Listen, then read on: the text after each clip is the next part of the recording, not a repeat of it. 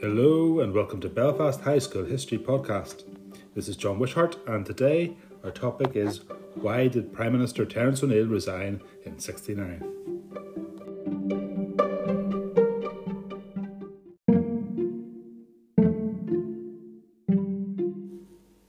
Prime Minister Terence O'Neill resigned in April 1969. However, he had been in position as Northern Ireland Prime Minister since 1963. He had been appointed Prime Minister at that time, and that word appointed is perhaps key to this issue and this story, because he was not the most popular choice within the Unionist Party. Grassroots Unionists, well, they would want Brian Faulkner to be leader. O'Neill to them appeared aloof. He was aristocratic, he was from uh, an Eton educated background, and he certainly didn't seem uh, one of the Ulster Unionist community. He was a liberal unionist, and that seemed alien to many. From the start, O'Neill alienated the party by some of his actions. He developed powerful enemies and he split the Unionist Party.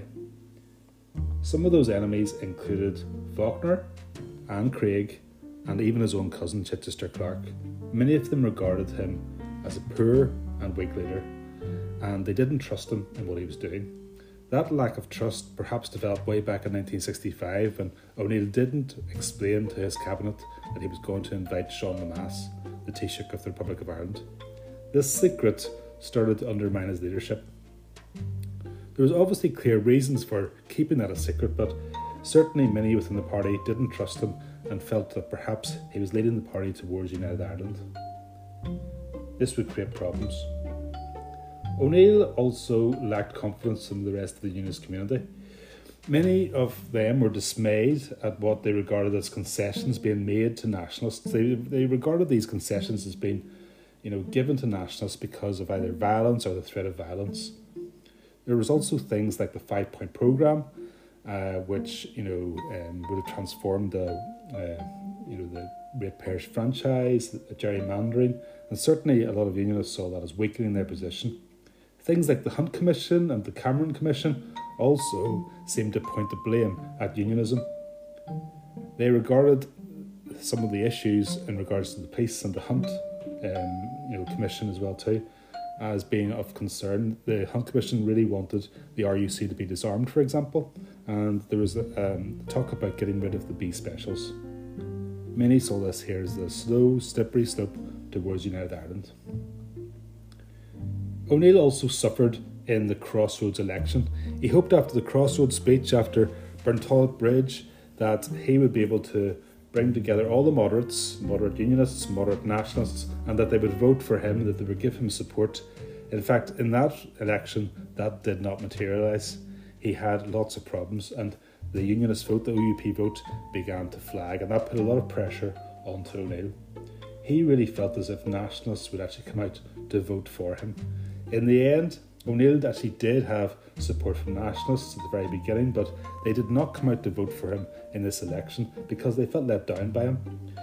He had promised lots at the very beginning. He had you know delivered in some reforms, but he had delivered nothing in terms of on housing, on jobs, and on security. And a lot of Catholics really wanted um, these issues sorted out, and O'Neill did not seem to be strong enough to push those through. His five point programme, while being welcomed, um, it didn't go far enough to be able to assuage nationalist concerns.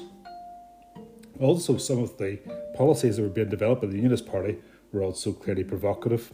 The siting of the University of Coleraine, for example, the um, naming of the new city, Craigavon, all of these seem to be the same old Unionist policies. There was also a lack of trust in the British government. The British government had left Northern Ireland to its own devices since partition in 1921.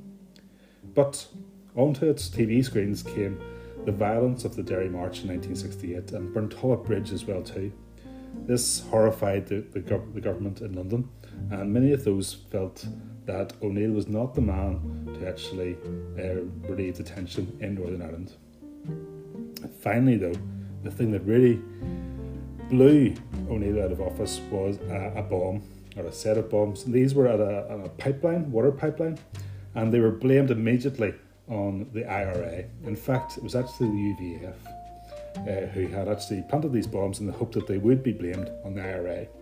The fact that they're blaming the IRA, well, a lot of people then started to suggest that look what O'Neill has caused. O'Neill has actually led us to the slippery slope where now the IRA is back in contention, and um, he had to resign because of this. And O'Neill described that that bomb as blowing him out of office. He was replaced by one of his uh, by his own cousin and by one of his um, opponents, which is James Chichester Clark. So O'Neill, as a leader, had promised much. He had tried over and over again, much to his shock and uh, exasperation at times. Um, but he had failed to deliver, and he had led Northern Ireland to uh, a lot of uh, tension as well too. So, despite his best efforts, uh, what was to follow would be the Northern Ireland Troubles. Thanks very much for listening.